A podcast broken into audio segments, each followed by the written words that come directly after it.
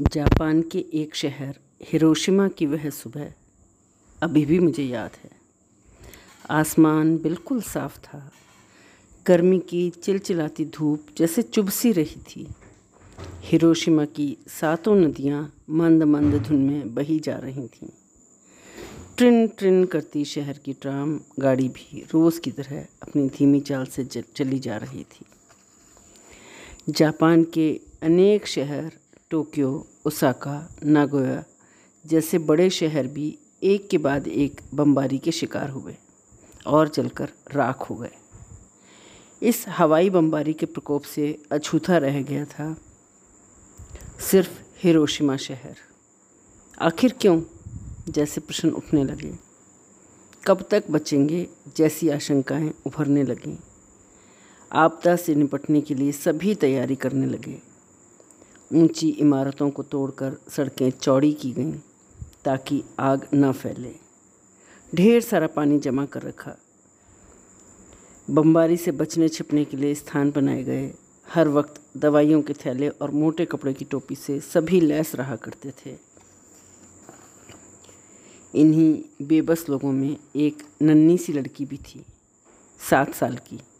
नाम था मीचन। वह सुबह जब सब कुछ रोज़मर्रा की तरह था, मीचन भी नाश्ता कर रही थी। अपने माता पिता के साथ। नाश्ते में पका चावल गुलाब के रंग का था, क्योंकि वह शकरकंद के साथ पकाया गया था। कल ही तो गाँव से किसी ने भेजा था ये शकरकंद। बहुत ही स्वादिष्ट है है ना? बड़े चाव से मीचन उसे खा रही थी। ज़ोर की भूख लगी थी उसे। पापा को भी चावल बहुत स्वादिष्ट लग रहे थे। यही वह क्षण था जब अचानक एक आँखों को चौंधा देने वाली भयानक चमक हमें चीर कर निकल गई। नारंगी रंग का था। नहीं नहीं, हल्के नीले रंग का था। ऐसे लगा जैसे सौ, दो सौ बिजलियाँ एक साथ हम पर गिर पड़ी हों। दरअसल ये एक परमाणु बम था, जिसे मानव इतिहास में पहली बार किसी पर गिराया गया था। बी उनतीस नामक हवाई जहाज़ से, जिसे अमेरिका ने भेजा था। उस हवाई जहाज़ का नाम था एलोना गी और उस परमाणु बम का नाम था लिटिल बॉय कितना प्यारा सा नाम रखा गया था उस परमाणु बम का। ये दिन था 6 अगस्त 1945 सुबह आठ बजकर पंद्रह मिनट। मीचन बेहोश हो गई। जब आँख खुली तो चारों तरफ़ अंधेरा ही अंधेरा। सुन, सन्नाटा छाया था चारों तरफ़। आखिर हुआ क्या? आखिर चल क्या रहा है? शरीर जैसे जकड़ सा गया था। पट पट कर जलने की आवाज़ आ रही थी। अंधेरे के उस पार लाल लपट उठने भी लगी। अरे, ये तो आग लगी है। मीचन! माँ की पुकार कानों को भेद रही थी, लेकिन मीचन पूरी तरह भारी भरकम लड्ढे के साथ नीचे दबसी गई थी। लट्ठे के बाहर को पूरी शक्ति से हटाते हुए किसी तरह रेंगते हुए बाहर निकली। उसे देखते ही माँ ने मीचन को अपनी बाहों में भींच लिया। माँ के बाल पूरी तरह बिखरे हुए थे। तुम जल्दी आओ। मीचन के पापा, कहाँ हैं आप? पापा तो आग की लपटों में फंसे हुए थे। पापा को बचाना मुश्किल था शायद। असहाय। दोनों ने आग को हाथ जोड़ा। यही वह क्षण था जब भाँ आवाज़ के साथ अचानक आग की लपटों के बीच पापा की छवि उभरी और उसी क्षण माँ उन लपटों में कूद कर पापा को बाहर खींच लाई। पापा के बदन पर घाव है, गड्ढे जैसा दिखाई दे रहा है। माँ ने अपने कपड़े में लगी चौड़ी बेल्ट की पट्टी खोली और उससे घाव पर पट्टी बांधी। पता नहीं कैसे, कहाँ से माँ में इतनी अद्भुत शक्ति आ गई। पापा को अपनी पीठ पर लाद कर नन्नी मीचन का हाथ पकड़ दौड़ती हुई निकल पड़ी। नदी नदी, माँ चीख रही थी, पानी पानी। मीचन भी बिलख रही थी। तीनों किसी तरह लुढ़कते हुए नदी के तटबंध को पार करते हुए, छप छप करते हुए नदी के जलाशय में प्रवेश कर गए। लेकिन मीचन का हाथ छूट गया। माँ भी विचलित हो गई। जल्दी जल्दी ठीक से हाथ पकड़ो। नदी में बहुत सारे लोग थे जो आग से बचकर यहाँ पहुँचे थे। कुछ बच्चों के कपड़े जलकर जगह जगह से फट गए थे। पलकें, होठ जैसे कोमल अंग सूझ कर फूल से गए थे। बच्चे जिनकी आँखें भी नहीं खुल रही थीं धीमे धीमे बुदबुदा रहे थे। पानी पानी पानी। त्वचा झुलस गई थी। जगह जगह से छिलके की तरह लटक रही थी। बहुत सारे लोग थे। कुछ भूत पिशाच की तरह इधर उधर घूम रहे थे। कुछ ने दम तोड़ दिया था और मुँह के बल गिरे पड़े थे। उनके ऊपर और भी लोग गिरते जा रहे थे। एक छोटा सा पहाड़ बन गया था उन दम टूटते लोगों का। इतना भयानक दृश्य शायद नरक का भी ना हो। तीनों ने एकजुट होकर पार कर ली एक और नदी।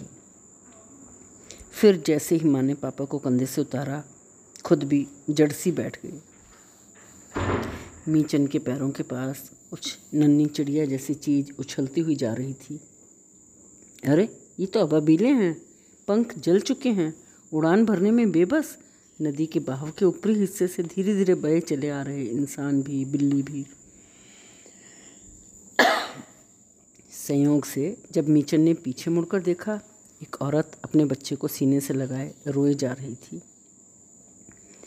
उसने मीचन को बताया कि कैसे वो भागती भागती बच्चे को बचाकर यहाँ तक लाई थी। पर जैसे ही उसे अपना दूध पिलाना चाहा, उसे मृत पाया। वह औरत अपने बच्चे को सीने से लगाए छप छप कर नदी की ओर बढ़ने लगी। लहरों को चीरती हुई, गहराई की ओर बढ़ती हुई अदृश्य होती चली गई। आकाश में अंधेरा तिराया और बादल गरजने लगे। बारिश भी शुरू हो गई। काले रंग की थी। बिल्कुल तेल की तरह भीषण गर्मी का मौसम था ये। फिर भी बहुत ठंड लगने लगी। आखिरकार अंधेरे आकाश में सतरंगा इंद्रधनुष उभरने लगा। मृतकों के ऊपर भी, घायलों के ऊपर भी बराबर दमकने लगा। माँ ने एक बार फिर से पापा को पीठ पर उठाया और फिर तीनों चुपचाप दौड़ने लगे। भयानक आग की लपटें उनका पीछा कर रही थीं। दुर्गम पथ चल पाना भी मुश्किल। टूटे खपराइल बिछे हुए थे, बिजली के खंभे गिरे पड़े थे, टूटी तारें, बिजली की तारें पड़ी थीं। फिर भी वे दौड़ रहे थे। धू धू कर चलते हुए, घरों के बीच से बचते हुए, फिर से एक नदी पर आ पहुँचे। नदी में घुसते ही मीचन को नींद आने लगी।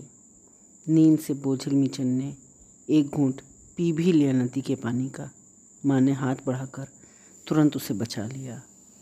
तीनों किसी प्रकार से सरकते हुए समुद्री तट तक जा पहुँचे, जिसका नाम था मियाजू मागुची तट। सामने मियाजीमा टापू बैंगनी रंग में धुंधला सा दिखाई दे रहा था। माँ सोच रही थी कि नाव में बैठकर तट पार म्याजिमा टापू पर चले जाएँ। टापू पर चीड़ और मेपल के बहुत सारे वृक्ष थे। और वहाँ के तट का पानी भी स्वच्छ और साफ़ होता था। शायद वहाँ तक आग भी हमारा पीछा ना कर पाए।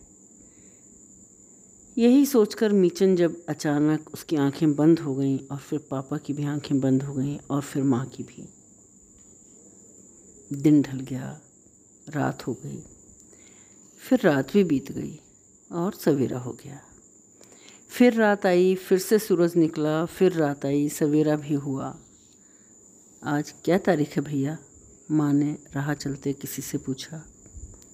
वह गिर पड़े लोगों को एक एक कर उठाकर जाँच रहा था। नौ तारीख है, उसने उत्तर दिया। माँ ने उंगलियों पर जोड़कर देखा और बोली, चार दिन बीत गए उस घटना को। ऐसे हाल में मीचन सिसकियाँ भरने लगी। पास पड़ी दादी माँ जो मृत सी दिख रही थीं, वह अचानक उठ गईं। और अपनी पोटली से चावल का लड्डू निकाला, फिर मीचन की ओर बढ़ा दिया। दरअसल, वह आटे का लड्डू था। जैसे ही मीचन ने उसे हाथ में लिया, दादी माँ ज़मीन पर गिर पड़ी और शिथिल पड़ गईं। माँ ये देखकर हैरान थी कि इस हाल में भी इस बच्ची ने चॉप स्टिक्स पकड़ रखा है। छोड़ो इसे, छोड़ो तो इस चॉप स्टिक को। फिर भी उसके हाथ से चॉप स्टिक अलग नहीं हुआ। माँ ने एक एक कर उसकी जकड़ी हुई उंगलियों को ढीला किया। चार दिन बीत गए थे उस भयावह घटना को। तब से उसने चॉप स्टिक पकड़े रखा था। आज चौपस्टिक अपने आप ही ज़मीन पर गिर पड़ा। पास के गाँव से अग्निशामक के दफ्तर से कुछ लोग आए लोगों की सहायता करने के लिए। सेना के लोग, मृत व्यक्तियों को उठाकर एक और रख रहे थे। मृत शरीर के सड़न से उत्पन्न दुर्गंध उसके ऊपर जलते हुए शरीर की बदबू, बिल्कुल सांस लेना भी दूबर था। वहाँ एक विद्यालय किसी तरह जलने से बच गया था। वो अस्पताल में परिवर्तित हो गया।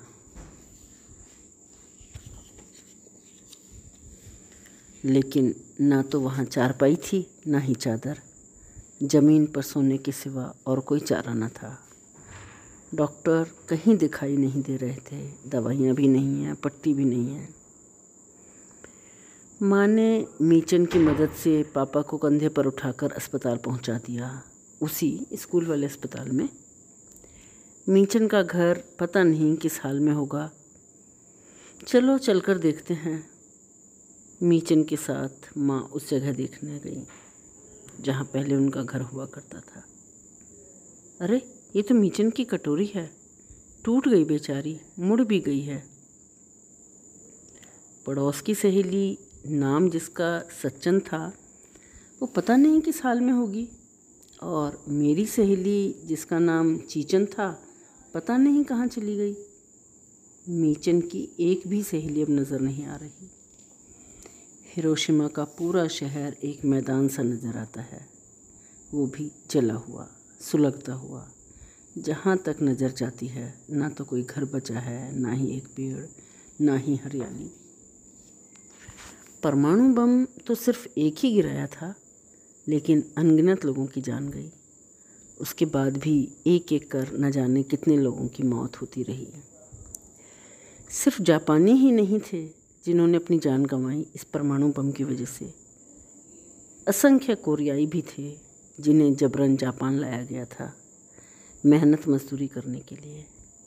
उनकी भी लाशें चारों तरफ़ बिछी हुई थीं। ऐसे ही छोड़ दिया गया था उन लाशों को और सैकड़ों कौवों ने आकर उन पर चोंच मारी। छः अगस्त के इस हादसे के बाद पुनः नौ अगस्त को नागासाकी शहर पर दूसरा परमाणु बम गिराया गया। काफ़ी लोगों की जान गई, जापानी भी, कोरियाई भी। साथ ही अमेरिका के भी कुछ लोग मारे गए। वही अमेरिका जिसने हिरोशिमा और नागासाकी पर परमाणु बम गिराए। चीन के लोग भी, रूस के लोग भी, इंडोनेशिया के लोग भी इस हादसे का शिकार हुए। कई साल बीत गए इस बात को, पर मीचन अभी भी सात साल की दिखती है। जरा भी बड़ी नहीं हुई। उस चकाचौंध रोशनी वाले परमाणु बम की वजह से ही ऐसा हो गया। ये ख्याल आते ही माँ की आँखें भर आती हैं। कभी कभी मीचन के सिर में खुजली होती है, वो सिर पर हाथ लगाती है। जब माँ उसके बालों को हटाकर ध्यान से उसके अंदर झांकती है, बालों के बीच में कुछ चमकीली चीज़ दिखाई देती है। हेयर पिन से पकड़कर खींचती है तो वो टुकड़ा बाहर आ जाता है। चक्का चौंध के समय की कहीं से उड़कर सिर में आ गया था ये कांच का टुकड़ा। पापा के बदन में तो सात सात गड्ढे जैसे गहरे घाव थे। धीरे धीरे सभी भर गए और वो पूरी तरह अच्छे हो गए। लेकिन जैसे ही अगली बारिश हुई, शरद ऋतु के अवसर पर कुछ दिन तक सारे के सारे बाल झड़ गए। खून की उल्टियाँ काफ़ी होने लगीं और फिर उन्होंने दम तोड़ दिया। बाद में सारे बदन पर दाने दाने निकल आए बैंगनी रंग के। ऐसे भी कई लोग थे जिनके बदन पर कोई घाव नहीं था, न था कहीं जलन का निशान। बहुत खुश थे वे लोग और कहते थे, मैंने जान छुड़ा ली। लेकिन वैसे लोग भी पापा की अवस्था में पहुँच गए और दिन बीतने के साथ इस संसार से विदा होते चले गए। ऐसे भी लोग थे जो बाहर से आए थे, जले हुए हिरोशिमा शहर में अपने प्रियजनों को ढूँढने। हिरोशिमा की व्यथा कथा सुनकर पर उनकी भी मौत हो गई, बिना कोई घाव आए। पैंतीस साल बीत गए उस हादसे को, लेकिन आज भी काफ़ी लोग अस्पतालों में भर्ती हैं और वे भी एक एक करके चिर निद्रा में विलीन होते जा रहे हैं। उसके बाद हर वर्ष जब 6 अगस्त का दिन आता है, हिरोशिमा शहर की सातों नदियाँ तैरते हुए तोरो नामक द्वीपों से भर जाती हैं। उस चकाचौंध में शहीद हुए प्रियजनों के नाम उन द्वीपों पर अंकित किए जाते हैं। भैया, माँ, पापा चियोचन तोमिचन पल भर में ही पूरी नदी दीपों की जगमगाहट से आच्छादित हो जाती है। हिरोशिमा की सातों नदियाँ मानो आग की धारा के रूप में प्रवाहित हो रही हैं। धीरे धीरे मंद गति से समंदर की ओर प्रवाहित हो रही हैं। उस चकाचौंध वाले दिन जैसे लोगों के मृत शरीर प्रवाहित हो रहे थे समंदर की ओर, वैसे ही आज प्रवाहित हो रही है दीप की ज्वाला। मीचन ने भी दीप पर लिखा, सिर्फ़ पापा। एक और दीप पर उसने लिखा, अब अबील प्यारी सी, और उसे जल में प्रवाहित कर दिया। माँ के बाल अब सफ़ेद हो चुके हैं। अक्सर कह उठती हैं, मीचन के बाल सहलाते हुए, जो अभी भी सात साल की ही लगती है। वैसा चकाचौंध वाला परमाणु बम कभी नहीं गिरता, अगर इंसान उसे नहीं गिराता।